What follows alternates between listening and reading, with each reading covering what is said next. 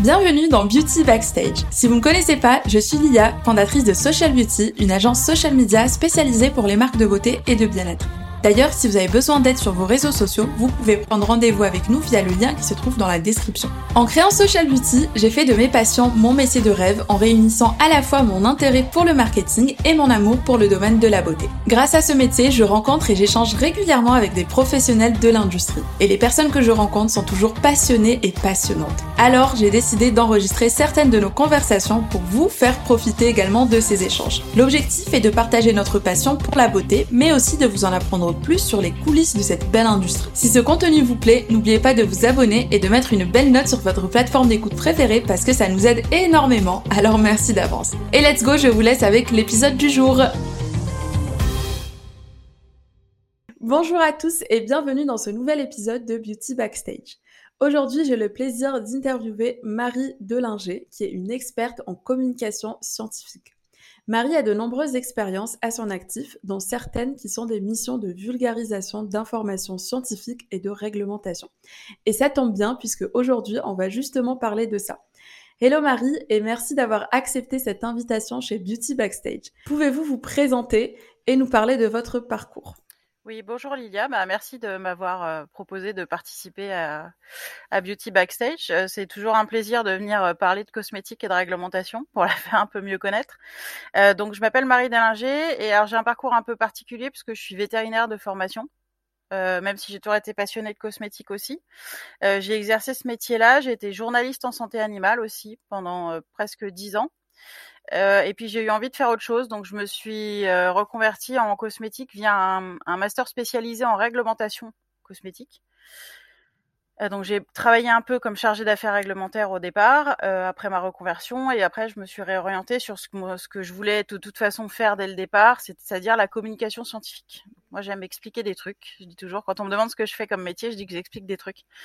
Ça me passionne de, d'expliquer la science qu'il y a derrière les, les cosmétiques parce que euh, les gens sont pas forcément au courant que c'est une industrie de science appliquée euh, et qui est une industrie qui est très cadrée où il y a c'est une industrie euh, il y a beaucoup de polémiques actuellement dessus alors qu'en fait euh, euh, finalement il y a, il y a, qui n'ont pas forcément lieu d'être, donc c'est toujours un petit peu, ça fait toujours un peu mal au cœur quand on est dedans de voir euh, tout, tout ce qui circule, et c'est aussi pour ça que je suis assez contente d'intervenir aujourd'hui parce que euh, bah, on va parler aussi de la réglementation que beaucoup de consommateurs ne connaissent pas en fait. Alors merci pour cette présentation. Alors euh, pour la première question, en fait dans ma communauté il y a beaucoup d'entrepreneurs et d'entrepreneuses surtout qui sont en fait en cours de création de leur marque de cosmétiques ou qui souhaitent justement créer leur marque de cosmétiques. Que pouvez-vous nous dire euh, concrètement, enfin comment pouvez-vous nous expliquer plutôt la réglementation cosmétique pour ceux et celles qui souhaitent entreprendre dans ce domaine-là, puisque lorsqu'on parle de réglementation, souvent euh, les gens ont peur de ce mot. Bah, c'est vrai que la réglementation, c'est pas très sexy, c'est pas forcément très sexy. Ça peut être un peu rébarbatif parce que bah, c'est des textes, des textes de loi, donc euh, c'est des choses. Alors, moi je dis toujours, il euh, n'y a pas besoin de tout connaître, il faut juste savoir où trouver les infos et trouver les personnes qui savent, euh, qui qui ont les infos. Euh, la réglementation, j'ai envie de dire, pour les entrepreneurs qui veulent se lancer, la principale chose à savoir, c'est qu'elle existe déjà, ça serait déjà bien, parce que il y a des personnes qui se lancent en cosmétique en voulant faire une marque et qui ne sont même pas au courant qu'il y a une, voire plusieurs réglementations, hein, parce que la cosmétique, il y a une réglementation principale qui est le règlement cosmétique, euh, enfin, on l'appelle le règlement cosmétique, c'est le règlement européen euh, douze cent vingt-trois deux mille neuf, Euh, qui est en, en, en qui est en, en, ah, en force depuis euh, qui est entré en force en deux mille neuf donc, et en fait c'est le règlement central au niveau européen sur les pour les produits cosmétiques, et son pilier principal c'est d'assurer la sécurité du consommateur. Parce que toutes les réglementations en place en cosmétique, en France et en Europe, elles sont parties d'une affaire dans les années soixante-dix qui s'appelle l'affaire du talcum orange, qui est euh, euh, une affaire assez euh, assez grave où en fait il y a eu une euh, à la fabrication une contamination, enfin un mauvais dosage d'un, d'un ingrédient dans un talc pour bébé. Il y a eu des bébés malades et des décès aussi. Donc c'était quand même une affaire assez grave, et comme euh, c'est un peu, euh, j'ai envie de dire, c'est un peu toujours le cas en France, il faut qu'il y ait un truc grave qui se passe pour qu'on on réfléchisse et qu'on fasse quelque chose. Euh, et donc c'est ça qui a lancé les premières réglementations en France, euh, qui sont ensuite euh, inspirées la réglementation européenne. Donc c'est quand même les, les cosmétiques, c'est quand même une industrie qui est cadrée du coup depuis euh, depuis les années soixante-dix finalement, euh, avec donc le règlement qui est en force actuellement depuis deux mille neuf.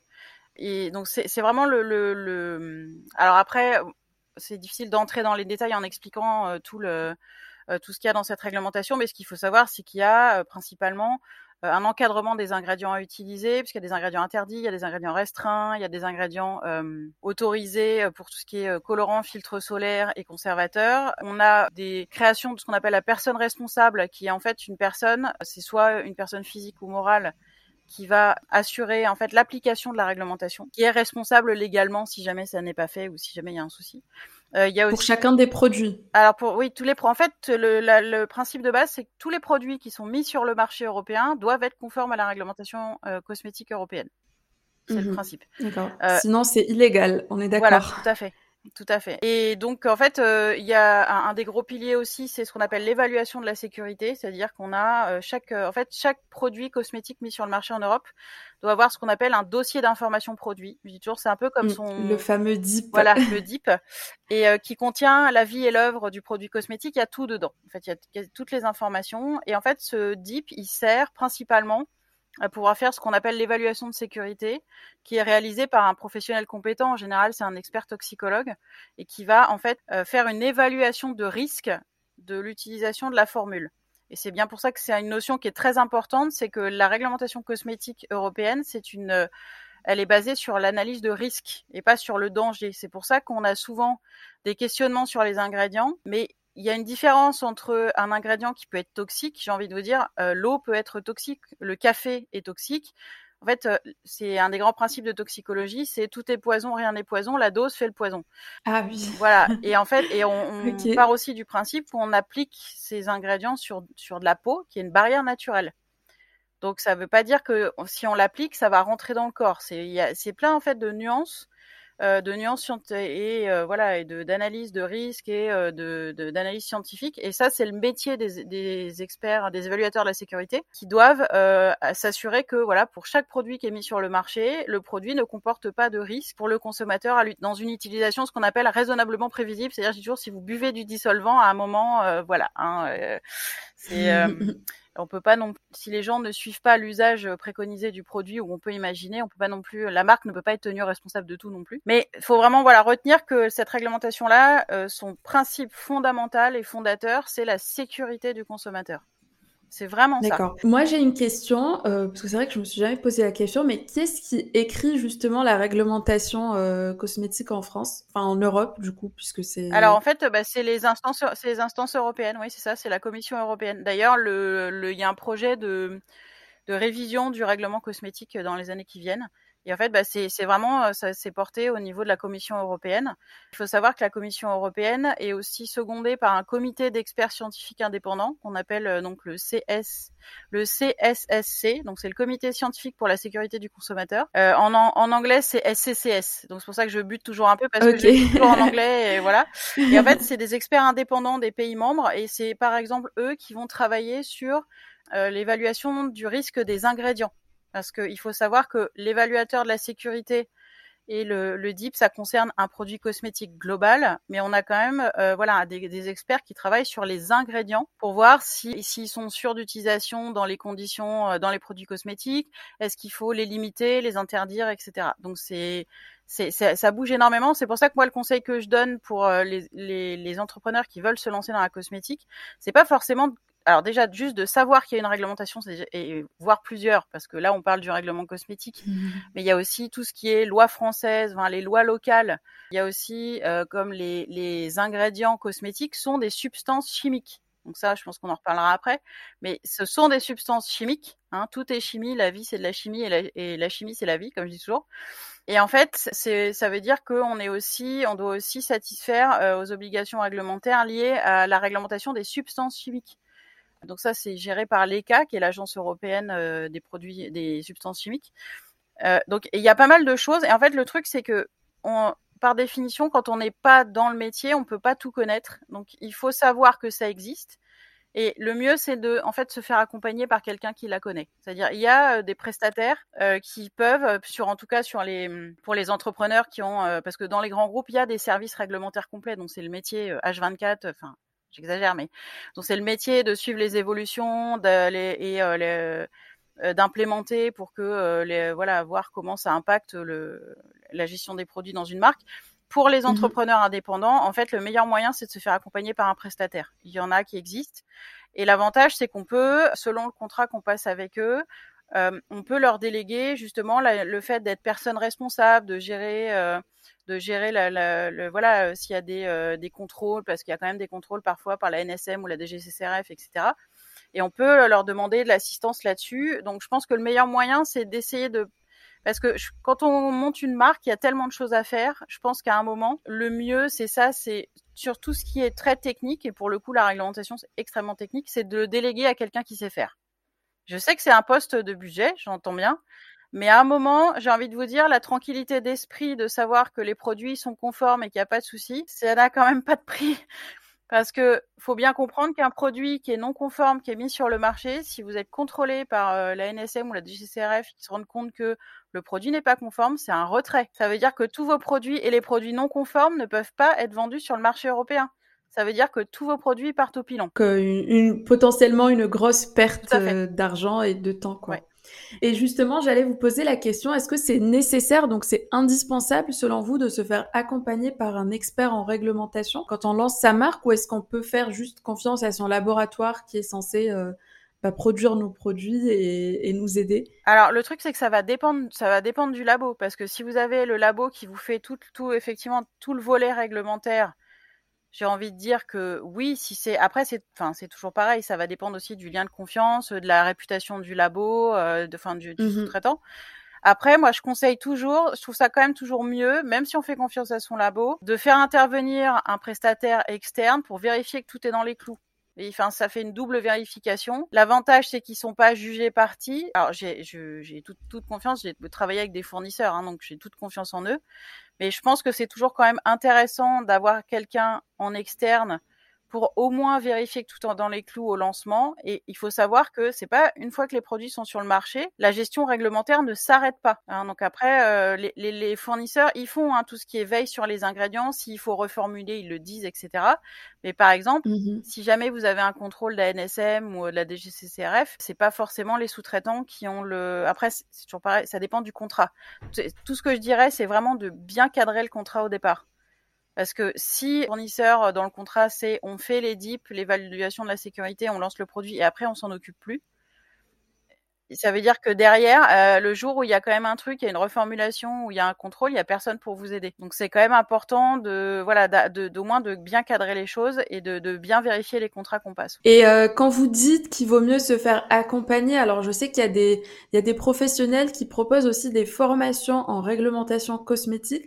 Est-ce que vous pensez qu'il faut quand même euh, plus se faire accompagner plutôt, enfin déléguer ça comme vous l'avez dit au début, ou plutôt euh, se former aussi? Est-ce que c'est possible en fait en se formant, en se formant pardon, sur une euh, certainement sur une courte durée, d'apprendre et de comprendre, de bien comprendre en fait tout ce qui est lié à la réglementation cosmétique? Alors je suis le je suis pas sûre que euh, ce soit hyper pertinent. Alors, se former, c'est toujours intéressant parce qu'au moins, ça permet de mmh. savoir, quand vous discutez avec les experts, de savoir de quoi ils parlent et de, de, de, parler, de, voilà, de, de pouvoir vous, vous, se comprendre. Je suis pas sûre que... C'est surtout qu'en fait, quand on monte une entreprise, on a aussi d'autres choses à faire que de se former sur la réglementation. Et moi, pour, enfin, j'ai passé un diplôme en réglementation, j'ai travaillé en réglementation. Même là, moi, maintenant, je suis, je ferais pas la réglementation si je montais une marque pour moi toute seule. Je préférais, c'est, en fait, c'est, c'est aussi de se dire, est-ce que j'ai envie de la charge mentale de euh, la réglementation en plus de tout le reste à gérer quand je lance ma boîte? C'est ça qu'il faut se dire. C'est vrai que ça fait beaucoup de choses. Voilà, ça fait quand même beaucoup de choses. Et c'est pour ça que c'est toujours intéressant, même si, j'ai envie de vous dire, il y a, il y a tout un nuancier à avoir. C'est-à-dire entre euh, je délègue tout et je fais tout moi-même, il y a tout un continuum au milieu où on peut dire j'en fais une partie, je me, suis, je me forme sur une, cer- une certaine partie et j'assure cette partie-là et sur le reste, je demande de l'aide. Vous voyez, parce que par exemple, fa- faire la veille réglementaire de, des évolutions, et cetera. Alors, même euh, les gens qui sont dedans, ça leur prend beaucoup de temps et ils font que ça. Ouais. Donc quelqu'un qui lance sa boîte et qui a autre chose à penser, parce que ça demande quand même de l'anticipation, les évolutions réglementaires. Hein. C'est-à-dire quand il faut reformuler un produit parce qu'il y a un ingrédient qui va être restreint ou interdit, une reformulation, c'est pas comme ça en deux mois, c'est six mois, douze mois. Hein, parce que parfois, si le, si le changement est, euh, est conséquent, ça veut dire qu'il faut retravailler la formule, il faut refaire tout le process réglementaire. Donc ça ne se fait pas en, en ça fait pas en deux semaines. Donc c'est pour ça qu'il faut anticiper. Et quand on a un peu la tête dans le guidon de l'entrepreneuriat et de lancer sa marque et de faire tout le reste, je suis pas sûre qu'on ait cette anticipation là. Oui. Donc je pense que voilà, moi j'ai toujours euh, un de mes grands mantras dans la vie, c'est ça dépend. Donc là aussi ça dépend. C'est c'est toujours bien de se former pour apprendre des choses et puis euh, voilà pour euh, comprendre un peu ce qui se passe. Après assumer tout tout seul, je trouve ça un petit peu hardcore personnellement. Mais euh, ouais, voilà. Tout à fait. Je comprends tout à fait. Euh, du coup, vous nous avez parlé tout à l'heure d'une des plus grandes réglementations cosmétiques, donc celle qui a été publiée en deux mille neuf, c'était mmh. la douze soixante-dix-neuf, ouais, c'est, c'est ça ? C'est le règlement euh, C E douze vingt-trois deux mille neuf. douze vingt-trois deux mille neuf, ok. Euh, quelles sont les autres grandes réglementations à connaître ? Alors, il euh, y a ce que je vous disais, il y a aussi la réglementation sur les substances chimiques qui est euh, cadrée par l'E C A. C'est en fait, il euh, y a la réglement, il y a plusieurs réglementations européennes, dont la réglementation C L P qui concerne après tout ce qui est étiquetage, euh, et cetera. On va avoir aussi en en France ou à local, ça, c'est des, des fois c'est des trucs vraiment très pointus. Par exemple, en France, on a ce qu'on appelle la loi Toubon, c'est-à-dire qui dit que sur euh, tout doit être traduit en français. Vous savez, c'est pour ça que dans les pubs, il y a quand il y a un truc en anglais, la petite astérisque et le petit truc traduit euh, en, tout en petit en bas, et ben c'est pareil. Et par exemple, sur un packaging de produits cosmétiques, il faut que ce, tout soit en français. Oui, c'est pour ça qu'on retrouve parfois sur les produits étrangers des étiquettes. En fait, ils collent comme ça sur leurs produits les, ah oui, oui, parce les que ingrédients c'est, français. Euh, en fait, tout, tout le monde n'a pas la place ou ne veut pas faire un pack multilangue. Et c'est vrai que bah, pour la France, en tout cas, il faut que tout soit traduit. Et ben bah, ça génère quand même de, voilà, des contraintes sur le packaging. Oui. Euh, sur, euh... Alors du coup, ce qui est assez drôle, c'est quand vous avez des... On sent des... parfois quand les marques font appel à Google Trad et ça donne des traductions parfois assez... Euh... assez spéciales. Voilà, après, c'est difficile de dire toutes les réglementations qui vont intervenir parce que selon le type de produit, on peut avoir des réglementations différentes. Par exemple, si j'utilise... Euh, si je fais euh, une mousse à raser pour hommes, il y a un gaz propulseur dedans et il y a une loi sur les aérosols en France. Vous voyez, et donc c'est très complexe. Comme euh, euh, là en ce moment, on a par exemple la loi AGEC, qui est la loi anti-gaspi, qui impacte l'étiquetage des produits cosmétiques. Donc c'est pour ça que c'est difficile là au débeauté de sortir toutes les réglementations parce que ça dépend du type. Enfin voilà, ça dépend du type de produit, il y en a plein. Et c'est pour ça ce que je disais, des fois c'est le diable est dans les détails et c'est une petite loi, un petit truc, un petit machin et on oublie et c'est là qui fait que bah, le produit il euh, y a un problème. Donc c'est pour ça que je dis toujours que c'est intéressant, même si on gère le principal, de se faire accompagner pour vérifier qu'on n'oublie rien. Ok. À quel moment est-ce qu'il vaut mieux se faire accompagner ? Parce que là, si on a un process de création de marque de cosmétiques, donc on commence à travailler voilà, sur le projet et puis on commence à contacter des laboratoires. Et une fois qu'on contacte le laboratoire, voilà, on va, on va demander à faire une formulation de produit ou récupérer un produit, euh, enfin une base déjà existante et puis euh, la personnaliser. Et en fait, à quel moment est-ce qu'il vaut mieux euh, faire appel à des experts ? C'est au moment où on va faire des tests ou plutôt un petit peu après, lorsqu'on va constituer le D I P ou à Alors quel moi, moment... je dirais que c'est avant. Avant, ouais, ok. Parce qu'en fait, tout simplement, parce que un des grands principes aussi de la réglementation cosmétique, c'est que ce qu'on allait, les allégations, c'est-à-dire tout ce qu'on dit que le produit fait, il faut pouvoir le prouver. Donc, ça veut dire qu'il faut quand même que vous ayez quelqu'un avant qui vous ait dit, euh, que vous disiez, moi, je veux, met- je voudrais mettre ça, ça, ça et ça sur mon packaging, mon produit, il fait ça, il est hydratant, il est machin, il est truc. Et en fait, les experts réglementaires, ils sont aussi là pour vous aider à vous, à dire, eh ben, pour pouvoir alléguer euh, que le produit est hydratant, c'est bien de faire tel test, tel test. Enfin, vous voyez, c'est de valider, en fait, ensemble les protocoles de test. Parce que le problème, c'est que si vous, les, vous, vous faites appel à ces experts après, vous avez déjà fait tous les tests, vous dites, moi, je veux mettre ça sur mon pack, il vous dit, c'est pas possible, vous avez pas fait le test qu'il faut. Qu'est-ce qu'on fait ? Et là, en fait, vous vous prenez une claque dans le planning de, dans le planning de développement du produit. Donc, c'est toujours important d'anticiper et il vaut mieux faire une réunion préparatoire en début de projet pour dire, moi, je voudrais faire tout ça. Et en fait, voilà, vraiment expliquer le pitch du produit, ce qu'on veut faire. Après, souvent, il y a des trucs qui changent en cours de route. Ça, on est d'accord, ça peut toujours arriver. Mais au moins, essayez de préparer au maximum les choses et l'expert, il vous dira, en fait, les, au niveau réglementaire, les exigences qu'il va avoir. Parce que, par exemple, ça peut être tout bête, ça peut être si vous choisissez un packaging et qu'en fait euh, ça soit le euh, c'est pas possible, c'est pas compatible avec la formule, et cetera. Il faut qu'on vous le dise avant plutôt qu'une fois que vous avez tout sélectionné, qu'on vous dise ah ben non ça ça va pas, il faut changer. C'est, c'est en fait c'est je pense que dans le développe c'est un des grands principes du développement produit, c'est qu'il faut il faut tout anticiper. Parce que du coup euh, dans le dans la, la réglementation ne concerne pas juste le, le produit qui est à l'intérieur, ça concerne aussi le packaging puisqu'il va être en contact direct avec le, le... la formule, quoi. Oui, oui. Ah bah, en fait, ça impacte euh, le packaging parce qu'on a ce qu'on appelle la compatibilité contenant-contenu. Euh, il ne faut pas qu'il y ait de migration de molécules, il ne faut pas que le packaging mm-hmm. déstabilise la formule, il faut que le packaging soit adapté. Parce que, par exemple, si vous avez une formule avec très peu de conservateurs dedans et que vous le mettez dans un pot où les gens mettent les doigts dedans, ça ne va pas aller. En fait, votre produit, il ne va pas être, il va pas passer les, les tests de stabilité et les challenge tests. Donc, il faut, si vous voulez une formule avec très peu de conservateurs, il faut un pack très protecteur, et cetera. Donc, c'est des choses qui, se, qui s'anticipent vraiment à l'avance et, et qui ne concernent effectivement pas que la formule.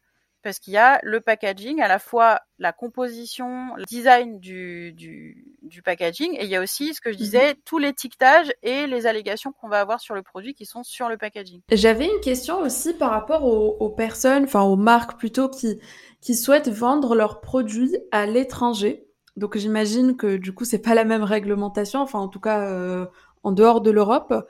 Comment est-ce qu'on fait quand, c'est, quand on souhaite vendre nos produits euh, je sais pas, au Moyen-Orient ou en Asie, où il y a des réglementations euh, plus spécifiques, j'imagine.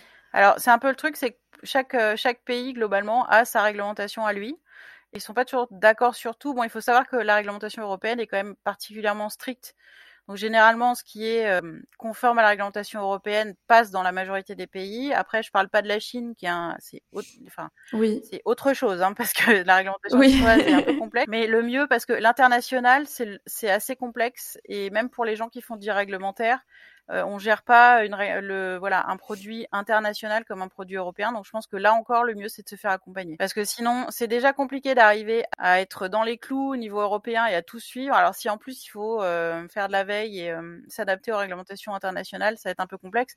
Et ne serait-ce que, moi j'ai travaillé sur l'export au Moyen-Orient, en fait ils demandent euh, beaucoup de choses, de paperasse, de dossiers, d'enregistrement, et cetera. C'est des choses qui sont très chronophages, euh, soyons clairs, qui sont pas très palpitantes à faire. Donc là, auto, c'est pareil, autant le déléguer à quelqu'un. Oui. Donc il y a des experts euh, français qui oui, euh, connaissent fait. aussi les réglementations étrangères. Oui, oui. Est-ce que vous pouvez nous dire, enfin euh, nous donner quelques informations, par exemple par rapport à la réglementation chinoise? Alors je sais qu'à un certain moment, mais ça je pense que euh, ça a été, enfin euh, que ça n'existe plus, mais ils, ils exigeaient des tests sur les animaux. Alors, j'avoue que la réglementation chinoise, c'est vraiment, un, c'est vraiment une réglementation assez complexe que moi, je ne maîtrise pas forcément parce que je ne me suis pas penchée dessus plus que ça.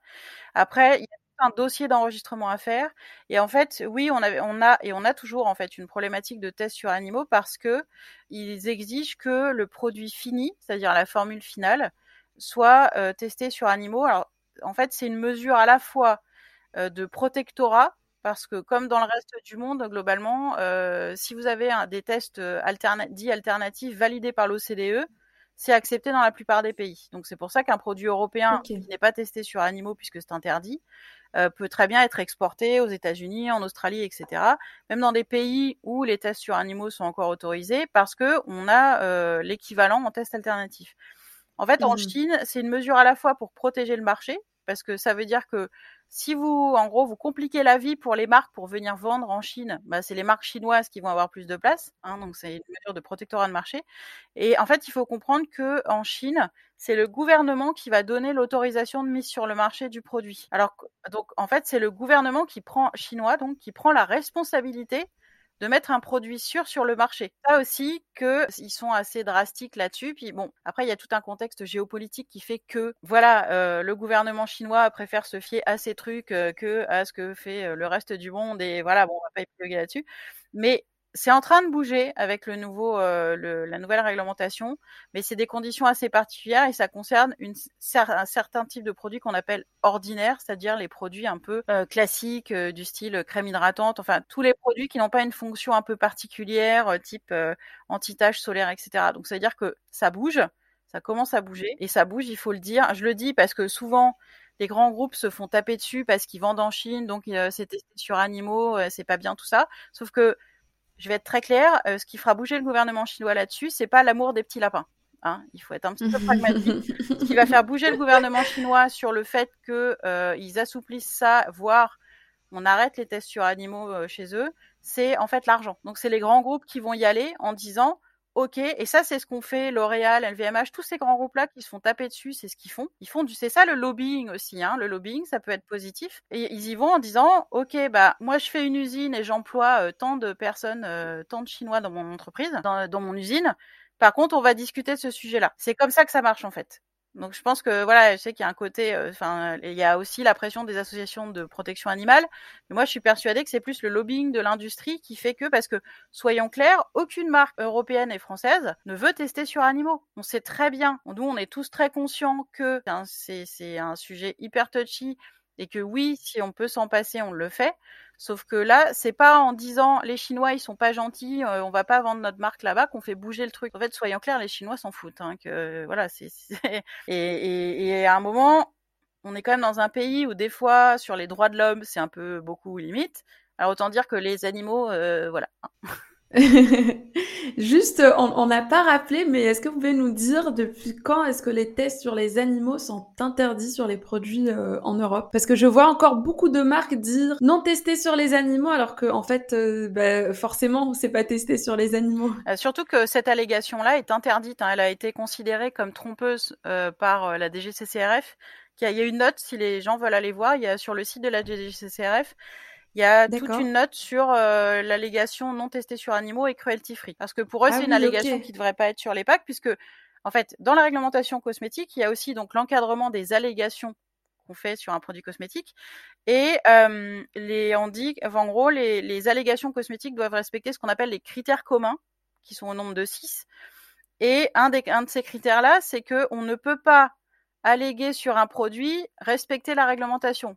C'est-à-dire, si je mets, je vends des petits pots pour bébés et je mets sur mon pack « Ne tue pas les bébés », je ne peux pas le mettre. Puisque, par principe, mon produit, pour être mis sur le marché, il doit être conforme à la réglementation. Donc, je ne peux pas me vanter d'être conforme à la réglementation, vous voyez. Donc, c'est pour ça que le, l'allégation non testée sur animaux est interdite. Après, il y a toujours des moyens de... Parce que les consommateurs, étant ce qu'ils sont, quand ils, en fait, ils partent du principe que si c'est pas marqué dessus, c'est que les, les marques testent. Alors qu'en fait, c'est l'inverse. Enfin, vous voyez, c'est, c'est-à-dire que c'est les marques qui sont dans les clous au niveau réglementaire et qui n'allèguent pas euh, faire les choses correctement, qui, sont, qui ont en fait un préjugé négatif de la part des consommateurs, ce qui est un peu dommage. Et en fait, alors les tests, les tests sur animaux, sur produits, alors c'est-à-dire qu'il est interdit de mettre sur le marché un produit cosmétique fini testé sur animaux depuis deux mille neuf et il est interdit de mettre sur le marché européen un produit cosmétique dont les ingrédients utilisés spécifiquement en cosmétique, parce que c'est comme tout en réglementation en fait, hein, il y a des, euh, il y a des, des, des failles et des, des, des, sous-titres, des intertitres, enfin bref, donc c'est un peu, c'est, c'est pour ça que c'est un, un sujet très compliqué. Donc on ne peut pas mettre sur le marché européen un produit dont les ingrédients spécifiquement utilisés en cosmétique ont été euh, testés sur animaux depuis deux mille treize. Ok, les ingrédients. Voilà. Après, c'est toujours pareil. Il y a, dans certains cas, ça peut être fait, mais c'est des cas extrêmement précis, extrêmement, et il faut les justifier. Enfin, c'est vraiment, euh, et il faut se dire, de toute façon, moi, je pars un peu du principe que même les, les marques qui se vendent d'être cruelty-free, les ingrédients, ils ont été testés sur animaux à un moment ou un autre. Même l'huile d'olive, ça a été testé. Toutes les huiles végétales ont été testées sur, en fait. Si vous voulez utiliser un produit qui ne contient, qui contient aucun ingrédient testé sur animaux, bah vous mettez rien. Même pas de l'eau.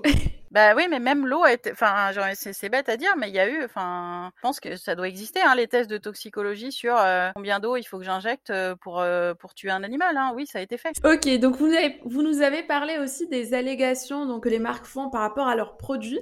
Et justement, est-ce que vous pouvez nous dire, parce que moi, je, je le sais, étant donné que je suis en marketing euh, cosmétique, je sais qu'il y a certains termes qui sont euh, interdits ou qui sont très réglementés par rapport, par exemple, à la dermocosmétique. Est-ce que vous pouvez nous en dire plus ? Alors justement, c'est rigolo parce que le terme dermocosmétique n'est pas du tout réglementé pour le coup. Ah, ok. Voilà. En fait, alors le, principalement, c'est, c'est toujours pareil, c'est une question d'interprétation, hein, parce qu'en réglementation, il y a les textes et il y a l'interprétation qu'on en fait. Mais en gros, normalement, ce qui est interdit en Europe, c'est ce qu'on appelle les allégations sans, c'est-à-dire sans sulfate, sans parabènes, sans machin, sans truc, parce que c'est considéré comme dénigrant. Les seules fois où c'est autorisé, c'est quand ça apporte vraiment une information au consommateur, par exemple, sans parfum dans un produit pour peau sensible ou sans alcool dans un bain de bouche, parce que euh, certaines personnes peuvent, peuvent vouloir éviter l'alcool, soit par conviction personnelle, soit par obligation, et cetera. Donc quand c'est, mais il faut pouvoir en fait justifier de pourquoi on utilise cette allégation-là. C'est-à-dire que moi, j'ai quand même vu passer On voit, je vois passer des allégations sans sur des, inter, des, des ingrédients qui sont interdits en cosmétique. Ça devient la foire au n'importe quoi. Et moi, je dis toujours, le problème, c'est que là, on en est à vendre des produits sur ce qu'il n'y a pas dedans. À un moment, nous, notre métier, c'est de faire de vendre des produits qui font quelque chose. Et donc, il faut dire sur ce qu'il y a dedans et ce que le produit il fait. Vous voyez, c'est moi, j'appelle ça le marketing du vide. C'est-à-dire qu'on vend sur ce qu'il n'y a pas dedans. Bon bah super, euh, sauf qu'à un moment, euh, ça fait rentrer le doute dans la tête des gens. Chaque marque a, chaque marque a sa blacklist euh, qui se justifie plus ou moins bien. Enfin, donc c'est, c'est très anxiogène pour le consommateur. Je pense que les marques ne se rendent pas compte. Je vais être un peu vulgaire, mais du bordel qu'ils mettent dans la tête des consommateurs. C'est moi, j'ai, j'ai des gens, j'ai un compte Instagram perso. Euh, les gens ils me disent, mais moi je sais plus quoi acheter. J'ai peur de On, on est quand même arrivé à un stade où on fait peur aux gens et qui la cosmétique c'est censé être une industrie de la beauté et du bien-être et maintenant c'est on fait flipper les gens. Je trouve ça irresponsable. Voilà. Et après sur les allégations, voilà sur les ce qui est interdit ou pas. Il y a, y a des allégations qui sont très cadrées. Par exemple l'allégation hypoallergénique est assez complexe à utiliser parce qu'il faut vraiment avoir il euh, y a il y a toute une checklist à respecter pour pouvoir l'utiliser. Je dirais pas qu'il y a des allégations fondamentalement interdites. C'est juste que l'un des principes des allégations, c'est qu'il faut pouvoir justifier pourquoi on l'utilise. Donc si par exemple on souhaite mettre sur un produit qui traite l'eczéma, Les a- un produit pouvoir... cosmétique a une définition assez euh, stricte et effectivement, je dirais les seules allégations qui sont interdites en cosmétique, c'est les allégations médicales parce que sinon en fait, vous basculez dans du médicament. Si vous mettez sur votre produit cosmétique traite l'eczéma, la rosacée, l'acné, qui sont des maladies de peau, en fait, vous basculez dans le médicament. Alors, autant dire que vous dire que la N S M et la D G C C R F, ils aiment pas du tout et que là, vous faites cartonner la tête. Euh, donc, c'est vraiment, il faut qu'on reste, même si on sait que, voilà, très clairement, euh, moi, je fais de la rosacée et en fait, je gère ma rosacée avec une routine cosmétique. J'ai pas de traitement. Donc, on est très bien, on est d'accord que c'est pareil sur les problématiques d'acné. Une bonne routine cosmétique peut vraiment aider à gérer le problème. Mais on n'a pas le droit, voilà, de dire qu'on règle le problème. C'est comme quand je vois passer des marques qui mettent « Débarrassez-vous de votre acné ». Ben en fait, non, ça, on n'a pas le droit. Pardon, quand vous dites « on n'a pas le droit », c'est-à-dire que, ok, c'est clair, on n'a pas le droit de le mettre sur le produit, mais est-ce qu'on a... Enfin, je vois beaucoup de marques le faire, en tout cas sur les réseaux sociaux, par exemple. Est-ce que là aussi, les marques risquent d'avoir des problèmes, justement, si elles utilisent des termes qui sont interdits ? Alors, elles n'ont pas le droit non plus, parce qu'en fait, les allégations produits, ça ne concerne pas que le on-pack, ça concerne aussi toute la communication autour du produit. Je vais vous donner un exemple. Alors, c'est pas le cas chez nous, mais en, aux États-Unis, euh, tout ce qui traite, on a une catégorie un peu à part qui s'appelle les O T C, et en fait, c'est justement un peu le statut au milieu entre le médicament et le cosmétique. Et en fait, la F D A peut décider que si une marque allègue sur les réseaux sociaux que euh, son produit traite, voilà, euh, de l'acné ou euh, et cetera, ça bascule en fait de fait dans le statut d'O T C et qui est pas du tout la même gestion qu'un, pro- qu'un, qu'un produit cosmétique. En Europe, c'est un peu différent. Il y a une tolérance qui est un petit peu plus grande là-dessus.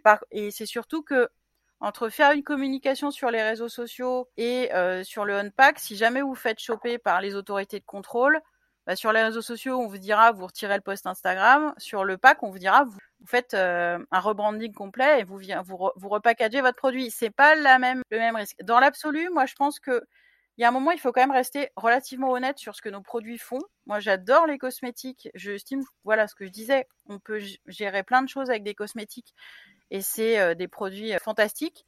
Mais à un moment, il faut quand même rester relativement honnête. C'est pas avec une crème que vous allez euh, guérir quelqu'un de l'acné ou de la rosacée. Il faut arrêter. Je, je, parce qu'à un moment, faut se dire aussi que si on fait... Alors, je suis d'accord que les consommateurs, ils demandent, c'est ça qu'ils demandent. Ils demandent le, le clé en main, je mets une crème, tous mes problèmes sont réglés. Ça n'existe pas.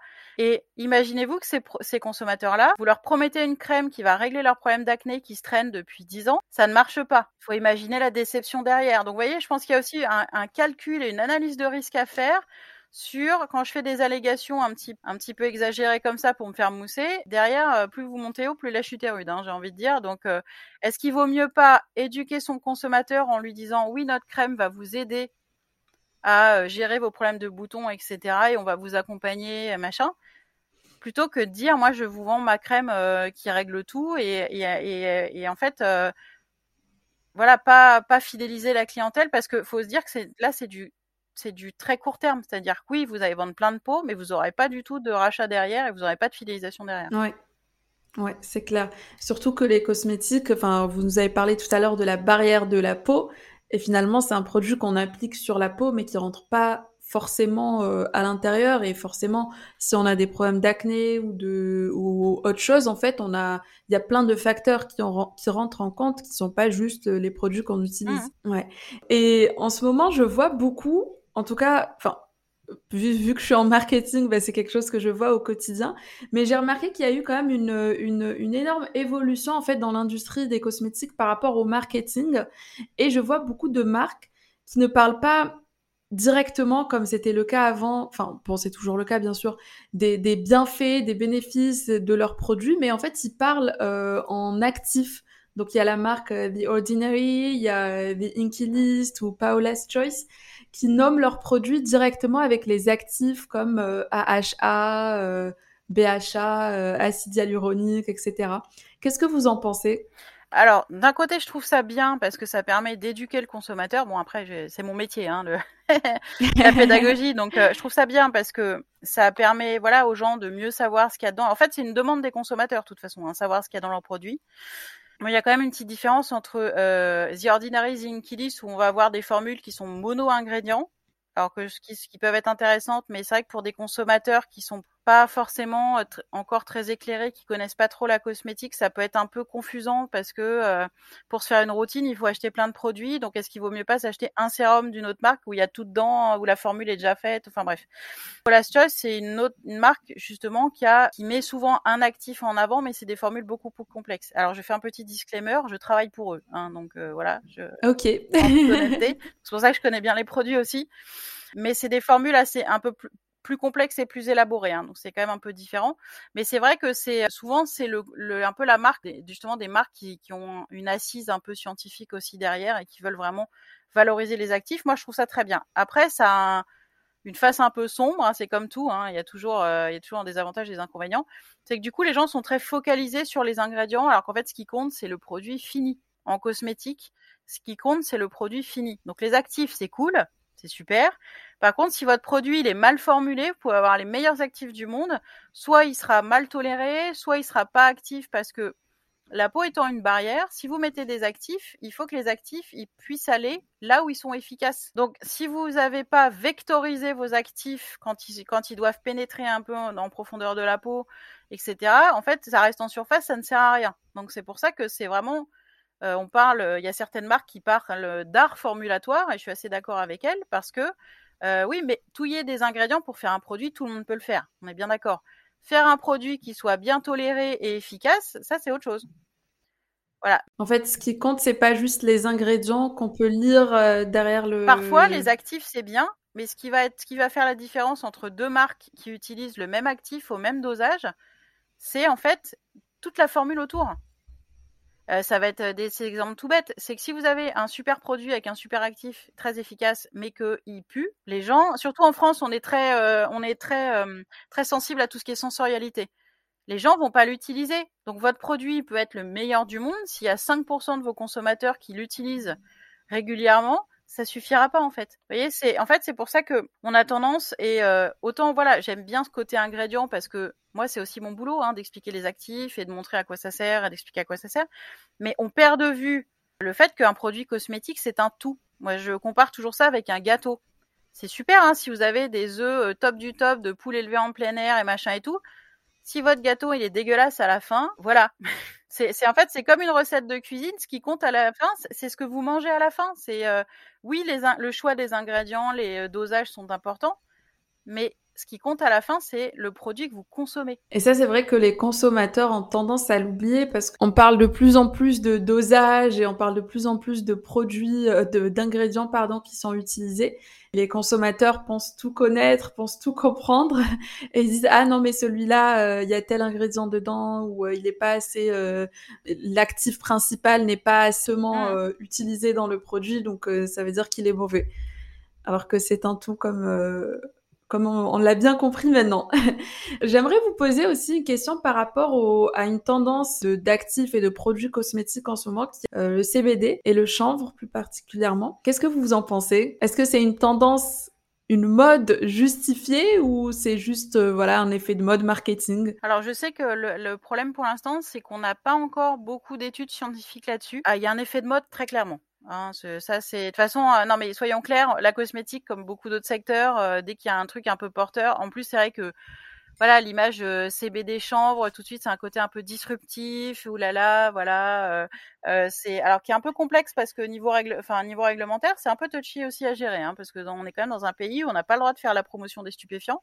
Donc, il y a quand même des marques qui sont fait recaler parce qu'ils avaient mis une feuille de cannabis sur leur pack, et cetera. Donc, c'est très, c'est un peu touchy hein, à, à gérer comme, euh, comme produit. Après, voilà, on sait qu'il y a des récepteurs au C B D dans la peau. Je pense que, voilà, c'est, c'est, c'est intéressant. Mais par contre, euh, je dis pas que c'est la panacée à tout et que ça va être efficace pour ton visage. Il y a toujours cet effet de mode quand il y a un ingrédient intéressant, sympa qui sort. C'est comme le bakuchiol euh, qui a été très à la mode aussi à un moment. En fait, on se dit que euh, ça va être le top du top pour tout le monde, sauf que, enfin, moi, je suis une scientifique. Quand il n'y a pas trop d'études derrière, je dis, voilà. Alors oui, il y a des personnes pour qui ça marche, des personnes pour qui ça marche pas. C'est un peu comme tout, faut essayer. Mon cosmétique. C'est ça, faut essayer. Très clairement, je pense que c'est intéressant, mais qu'il y a, enfin, les deux, il y a, c'est intéressant, mais il y a un effet de mode. Et est-ce que vous êtes du même avis aussi pour tous les autres ingrédients qui sont un peu tendance, euh, type euh... rétinol, euh, vitamine C, les, les acides de fruits, A H A, et cetera. Alors le truc, c'est la différence avec le C B D, le bakuchiol et ces ingrédients-là, c'est que tout ce qui est rétinoïde, enfin surtout la trétinoïne, hein, soyons clairs, qui est un médicament, dérivé, les dérivés, tout ce qui est rétinol, et cetera. Rétinol, je crois qu'on a des études, les, les autres dérivés rétinoïdes, on n'a pas forcément d'études sur tout, et sur ce qui est vitamine C, A H A et tout, on sait comment ça fonctionne et on sait que ça marche. Donc ça, c'est la différence. C'est que c'est des actifs qui sont... pour ça qu'en fait... En fait, il y a toujours un peu une course, c'est comme dans, c'est comme partout, hein, il y a toujours un peu une course à la nouveauté, au nouveau super actif qui fait tout, qui sert le café le matin, et cetera. Et en fait, tous ces vieux actifs-là, type euh, rétinol, A H A, euh, vitamine C, bah, ils, ils paraissent tout de suite un peu moins sexy. Que ça, ça, oui, mais c'est des trucs, ça fait longtemps qu'on les connaît. Sauf que ça fait longtemps qu'on les connaît, donc on sait qu'ils fonctionnent. Donc moi, je préfère un produit bien formulé à la vitamine C, euh, euh, voilà, plutôt qu'un un produit avec... Euh, avec un autre actif que je ne connais pas et où il y a une pauvre, enfin il y a une étude euh, dessus. Donc c'est c'est pas parce que c'est des ingrédients qu'on utilise depuis longtemps qui sont pas efficaces. Au contraire, ce qu'il faut se dire, c'est que si on les utilise depuis longtemps, c'est qu'ils sont efficaces. C'est pour une be- bonne raison. Ouais, parce que c'est vrai que le tout ce qui est vitamine C, et cetera, c'est des produits, l'acide hyaluronique ég- également, c'est des ingrédients qu'on utilise depuis longtemps.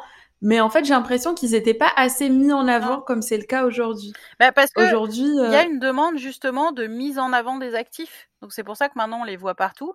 Après, effectivement, il y a souvent aussi un peu une course à la concentration, c'est-à-dire c'est ce, enfin, c'est pas, pas encore être très classe, mais c'est un peu la course à celui qui aura la plus grosse en concentration, hein, ça. Et, et en fait, c'est pas toujours intéressant parce que par exemple sur tout ce qui est euh, vitamine C et, et ou A H A. Hein, il euh, y a certaines peaux qui vont mieux tolérer une concentration plus basse, plus régulièrement. Moi, je sais que j'ai une peau sensible à rosacée. Vous mettez euh, dix pour cent d'A H A, je brûle. Hein, donc euh, voilà. Alors qu'un tout petit pourcentage, ça peut passer. La vitamine C, c'est pareil. Ça peut vite être, euh, être irritant si c'est trop dosé. Toutes les peaux ne vont pas supporter quinze pour cent de vitamine C. Mmh. Là encore, ça dépend de la formulation. Et en fait, il faut mieux se dire que plutôt que de se forcer à utiliser quinze pour cent qu'on peut pas utiliser tous les jours parce que ça irrite la peau, il vaut mieux utiliser cinq ou dix pour cent tous les jours. C'est pour ça que c'est le seul le truc que je reproche un peu à cette mode-là, c'est que ça ça met dans la tête des gens qu'il faut une grosse concentration d'actifs pour être efficace, ce qui est faux. Par exemple, euh, moi c'est un actif que j'aime beaucoup, c'est le niacinamide, qui est un actif un peu couteau suisse qui fait plein de trucs qui est super. En fait, cet actif-là, on sait qu'il est efficace à partir de deux à quatre pour cent. Moi, je sais que ma peau, elle le tolère à cinq, donc j'utilise à cinq. Ça suffit pour qu'il soit efficace.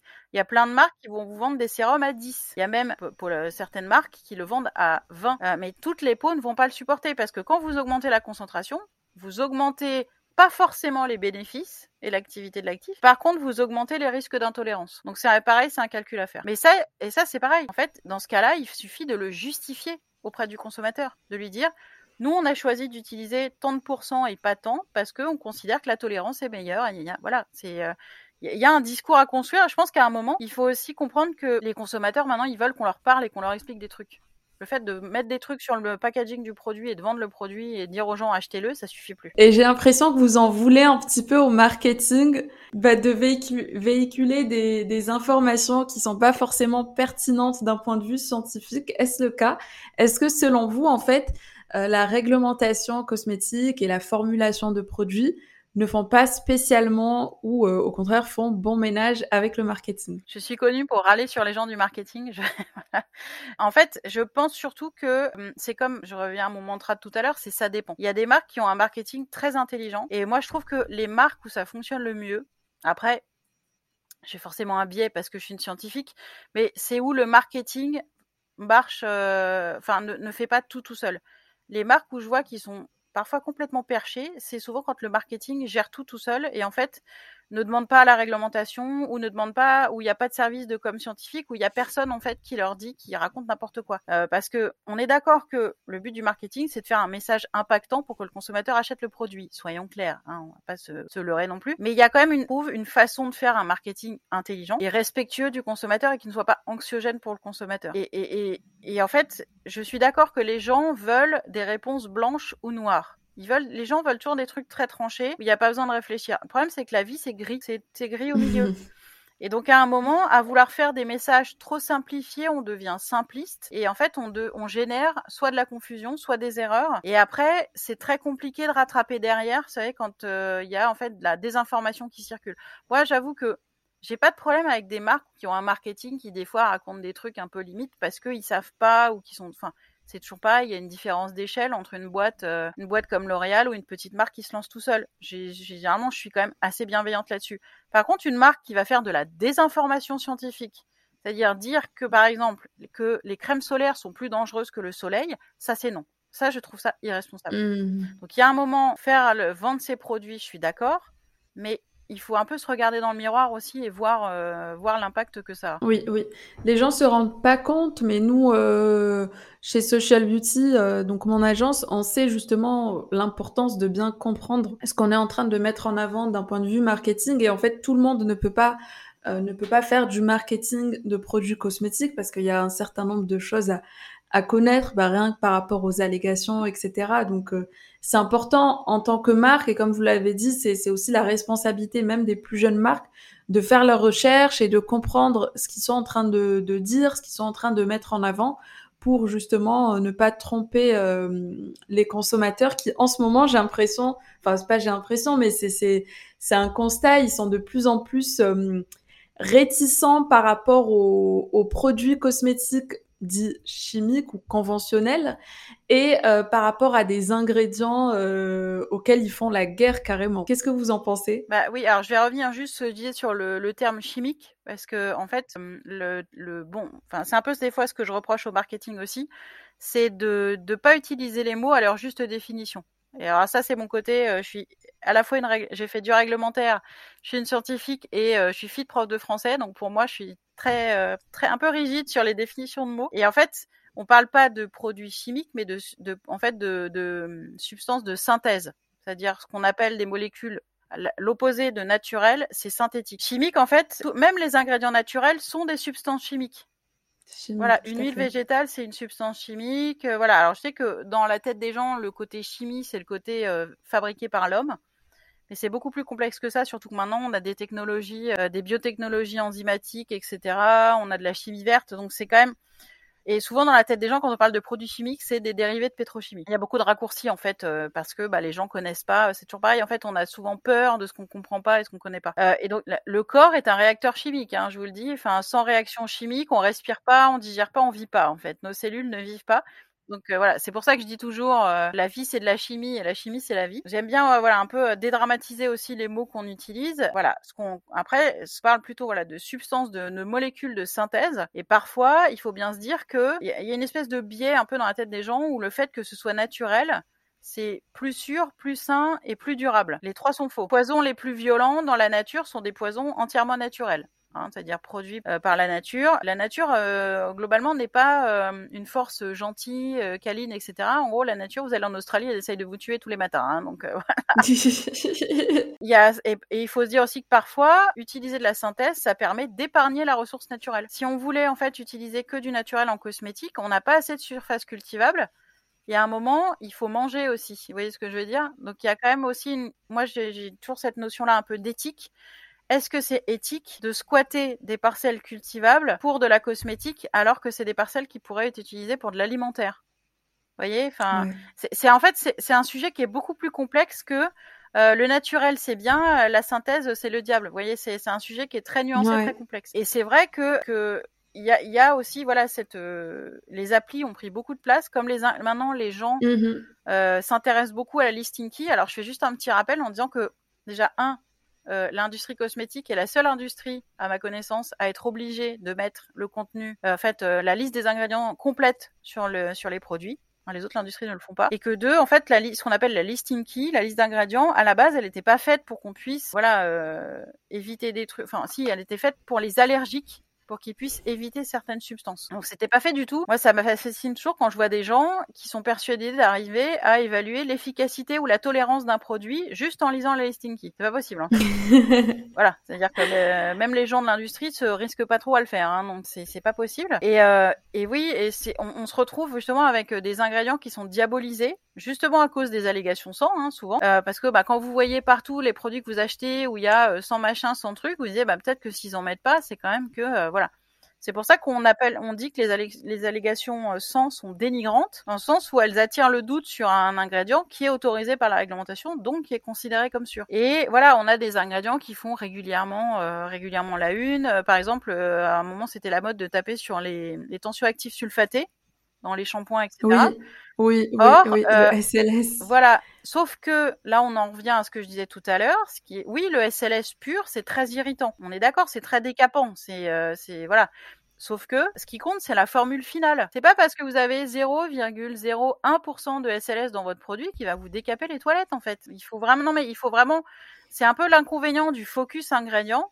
C'est que, vous voyez, c'est on regarde euh, par le petit bout de la lorgnette un micro, euh, un micro bout du truc. Ce qui est important, c'est la formule finale. C'est-à-dire que parfois, on ajoute un tout petit peu de S L S, mais vraiment une, euh, ce qu'on appelle une pouille, juste pour que ça fasse une belle mousse. Parce que dans la tête des gens, pour que ça nettoie, il faut que ça mousse. Bon, vous voyez, c'est pareil, il y a des trucs. Les gens, de... en fait, les fait, les gens demandent tout et son contraire aux marques. Hein. Les injonctions contradictoires, c'est un peu compliqué là en ce moment pour les marques. Et c'est vrai que voilà, il y a, c'est pareil, euh, le phénoxyéthanol se fait beaucoup taper dessus. Il y a énormément de désinformations qui circulent dessus. C'est un conservateur qui est très cadré, qui est très étudié.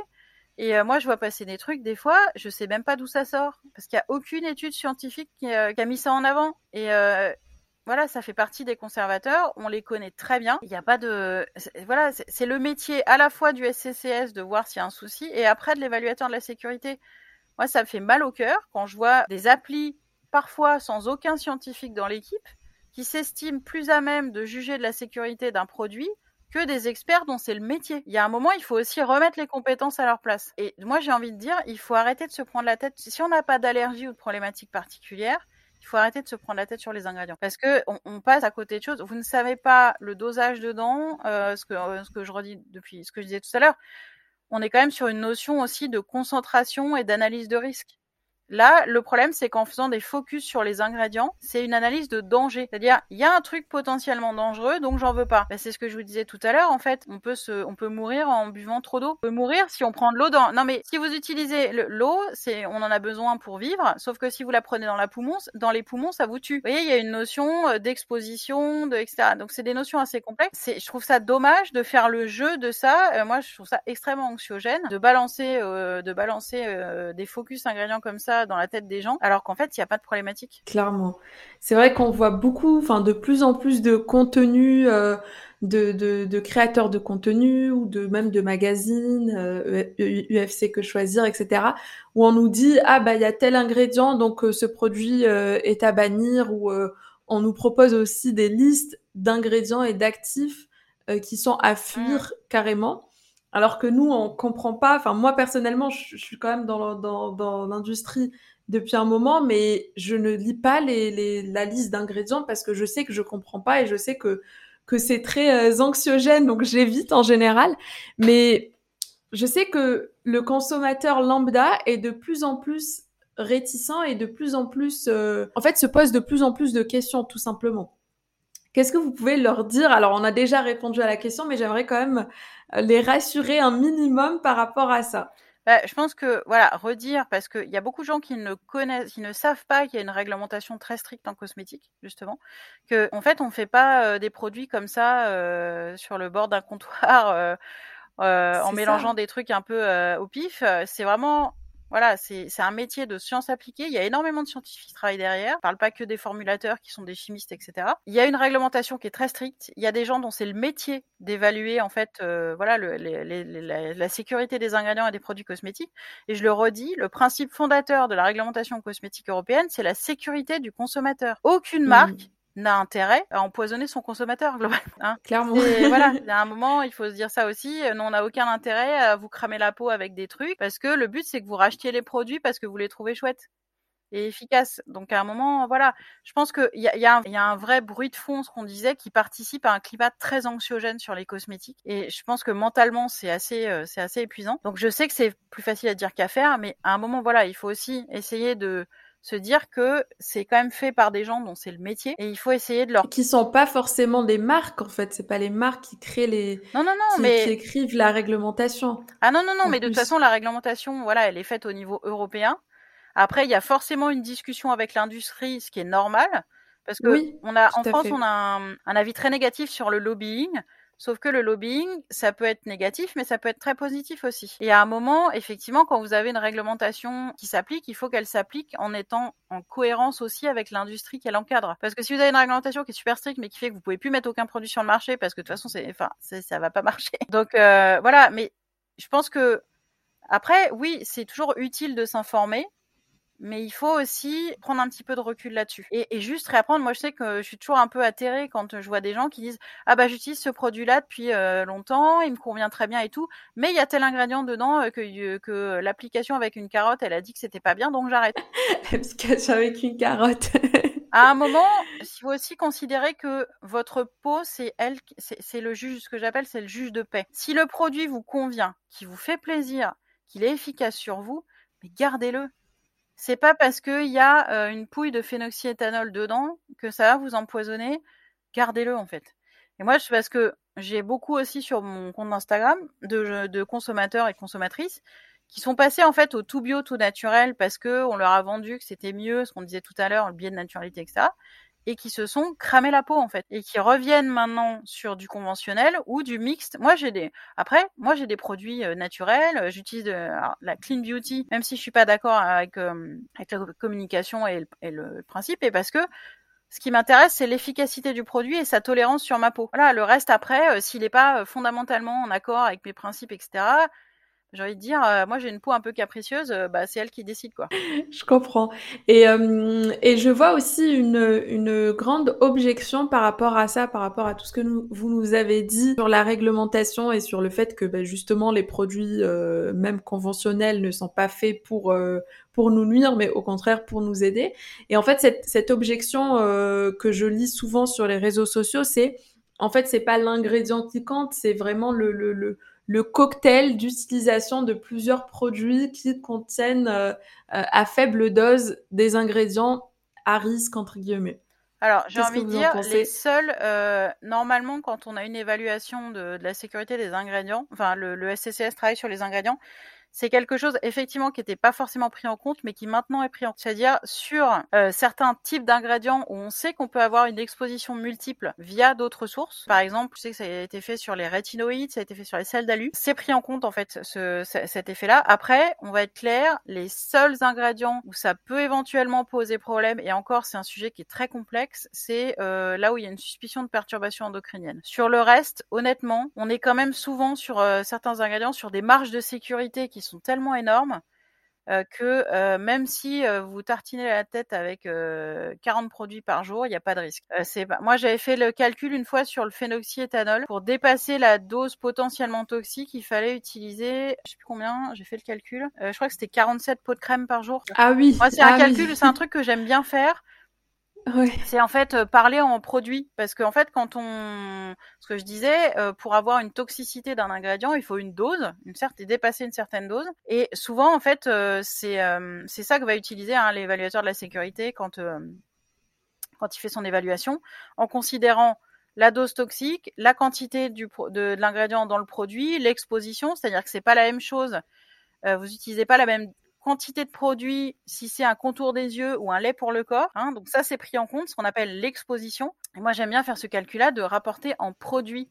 C'est pareil, une fois il y avait une association, une association de consommateurs que je ne citerai pas, euh, qui avait fait tout un dossier, parce qu'en fait il faut se dire que euh, tous les dossiers hyper anxiogènes du les ingrédients à éviter, les machins, les trucs, ça fait flipper les gens, ça marche d'enfer. C'est très vendeur en fait, ce qu'on appelle le marketing de la peur.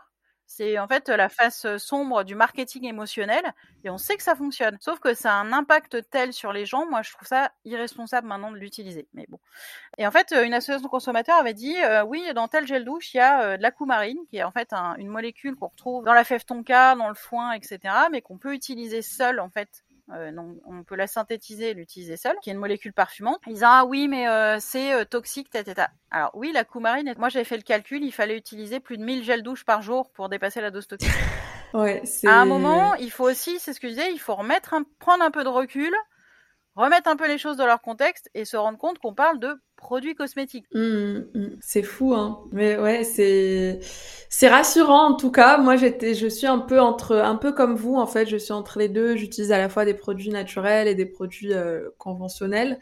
Et, euh, et c'est vrai qu'à un moment de ma vie, j'étais très anxieuse par rapport aux produits que j'utilisais, sans forcément vouloir me me me me, me mettre la tête dedans pour essayer de comprendre tous les termes scientifiques. Mais euh, j'ai vite laissé tomber ça parce que je me suis dit bah, de toute façon j'ai pas un bac plus cinq ou bac plus euh, je ne sais combien euh, en, en cosmétique et en formulation cosmétique, donc ça sert à rien en fait, autant faire confiance euh, à, à la réglementation quoi. Bah, c'est, c'est même un peu inquiétant parce que j'ai envie de dire, si même vous qui êtes dans l'industrie vous flippiez sur les produits. Bon, c'était avant, c'était un petit peu avant quand même. Mais oui. Ok, euh, bah, écoutez Marie, euh, très bien, c'était presque tout pour les questions que j'avais à vous poser. Il en reste juste quelques-unes euh, qui sont pas forcément en rapport à, avec la réglementation cosmétique, mais plutôt par rapport euh, à votre vision, par exemple, de la beauté. Qu'est-ce que la beauté pour vous aujourd'hui ? Alors, c'est un mot un peu vaste, la beauté. Je dirais que c'est une construction sociale déjà, mais...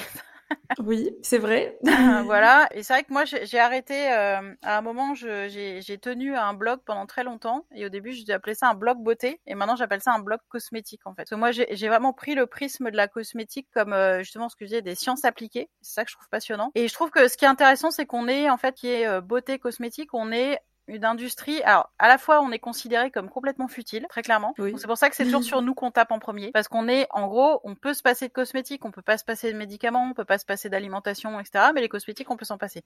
Je ne suis pas d'accord avec ça, mais mais on est une industrie qui est à la fois au carrefour de plein de choses, euh, niveau culturel, sociétal, et cetera. Et, euh, et qui est souvent accusée d'ailleurs d'entretenir Euh, les injonctions sociétales, euh, et cetera, au, à la peau parfaite, au corps parfait, et cetera. Après, c'est un peu, euh, j'ai envie de dire, c'est un peu l'œuf ou la poule, hein, c'est-à-dire que euh, on nous accuse de ça, sauf qu'en fait, nous, on fait que répondre à une demande du consommateur. Donc, c'est pas forcément nous mmh. qui créons cette, euh, voilà, ce, ce, cette appétence-là. C'est le consommateur veut quelque chose, on va mmh. faire les produits. Enfin, c'est la loi de l'offre et de la demande. Oui, c'est ça. Voilà, donc c'est pas forcément, c'est le business. J'ai envie de... Voilà, c'est pas forcément nous qui sommes à l'origine des trucs. Alors, est-ce qu'on les entretient ? Oui, je pense quand même. Donc, il y a toute une réflexion à faire là-dessus. Mais je pense que voilà, la, la beauté, la cosmétique, ça participe aussi au bien-être global. Et moi, je me place par exemple sur toutes les peaux un peu compliquées, euh, hyper, hyper réactives, et cetera. On peut vraiment en redonner du confort à ces peaux-là avec juste de la cosmétique. Et, et on, on, on perd un peu de vue aussi le fait que c'est pas parce que c'est esthétique que ça n'impacte pas la qualité de vie des gens. Il suffit de voir les études qui montrent que les gens qui ont des maladies de peau type acné, rosacée, eczéma, psoriasis euh, c'est souvent des gens qui psychologiquement sont très impactés parce que la peau, c'est ce qu'on présente à l'autre. Donc c'est, c'est pour ça que moi je considère par exemple que le maquillage, c'est de l'expression artistique aussi. Et ça peut être juste changer la façon tous les jours, se dire comment est-ce que j'ai envie de me présenter au monde.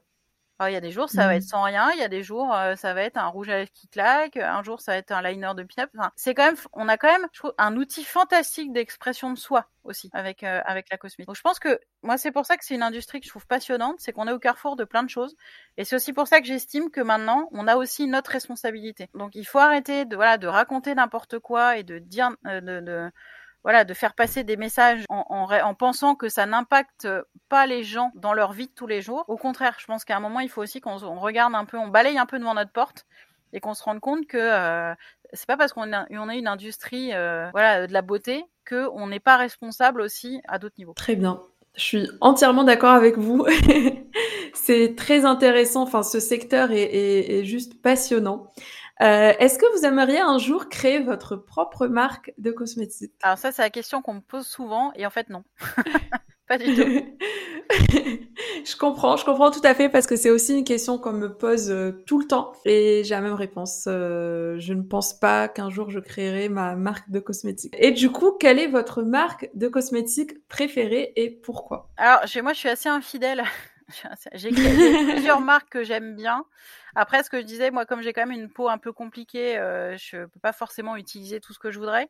Mais moi, j'aime beaucoup. Alors, j'aime, je vais en parler, mais je, je, je refais le disclaimer que je travaille avec eux. Mais j'aime beaucoup Paula's Choice euh, parce okay. que c'est une marque qui a une approche très scientifique et euh, des formules qui sont bien calibrées et que ma peau aime bien. Voilà. J'aime beaucoup aussi Bioderma comme marque. Il y a pas mal de produits, euh, produits bien pensés et, euh, et bien formulés. J'aime beaucoup Galinée aussi, qui est une marque, voilà, qui est une marque basée sur le microbiote. Et euh, alors, bon, moi, vous j'avoue qu'en plus, je m'entends très bien avec la fondatrice de la marque qui est une nana euh, adorable et euh, qui est une nana géniale et c'est vraiment enfin c'est, c'est un côté un peu disruptif parce que c'est pas forcément de la cosmétique classique mais c'est hyper intéressant et c'est un créneau qui est euh, vraiment hyper porteur. Euh, après voilà après j'ai aussi j'aime beaucoup La Roche-Posay par exemple ou euh, euh, toutes les marques qui sont un peu euh, sympas avec euh, avec des peaux un peu euh, un peu hyper réactive. Euh, qu'est-ce que j'ai d'autre comme marque ? Ben non, ça va être en, en tout cas en skincare, ça va être surtout ça. En make-up peut-être.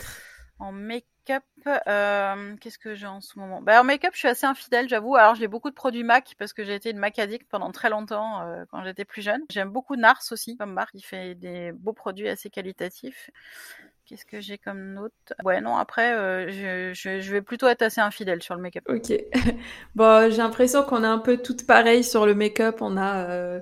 à chaque fois le produit dont on entend le plus parler de chaque marque. Et euh, moi, en skincare, je suis un peu... Euh, bah, ça dépend, en fait, parce que vu que je, je travaille aussi dans le domaine, bah, comme vous, certainement, j'ai beaucoup de produits, donc j'aime bien tester des nouvelles choses. Et, euh, et j'ai la chance d'avoir une peau qui n'est pas spécialement sensible et qui n'a pas spécialement de problème. Donc, euh, j'aime bien tester un voilà. peu de tout, quoi. Ok, euh, dernière question du coup, où est-ce qu'on peut vous retrouver ? euh, Vous nous avez parlé d'un blog tout à l'heure, est-ce qu'il est toujours euh, en ligne ? Alors, mes blogs existent toujours, euh, mais ils ne sont pas, pas trop alimentés en ce moment, parce que je n'ai pas, euh, pas trop le temps. J'ai un blog qui s'appelle euh, Anatomie des cosmétiques, j'ai un autre blog parfum qui s'appelle Alchimie olfactive, mais bon, mes blogs, comme dit, je pense que ça doit faire deux ans que je n'ai rien publié dessus, parce que je n'ai absolument pas le temps. Par contre, j'ai un compte Instagram qui est assez actif, euh, en fait c'est cosmetics Euh, C S Anatomie okay. avec un Y à la fin. Enfin, c'est Anatomie des cosmétiques en anglais, quoi, en gros. Ok. Voilà. Cosmeticsanatomy. Voilà. Donc ça, okay. c'est mon compte je Instagram. Mettrai le lien dans la description. Ouais, je veux bien. De toute façon. Merci. Et, euh, et j'ai aussi, okay. bah, pour, euh, j'ai un compte LinkedIn. Hein. Généralement, je suis facile à repérer parce que je râle. Alors pas trop en ce moment parce que c'est pareil, je manque un petit peu de temps. Euh... pour tout ce qui est réseau social, mais, euh, mais en général, voilà, sur LinkedIn, je suis assez connue comme celle qui râle, donc j'ai facile à trouver. Très bien. Bah, je mettrai votre, le lien de votre LinkedIn aussi. Euh, merci beaucoup, Marie, pour cet échange. C'était vraiment très, très, très intéressant et très enrichissant. J'ai appris beaucoup de choses et j'espère que euh, les personnes qui nous écoutent euh, auront appris autant de choses que moi. Merci beaucoup. Bah, merci à vous. Merci beaucoup.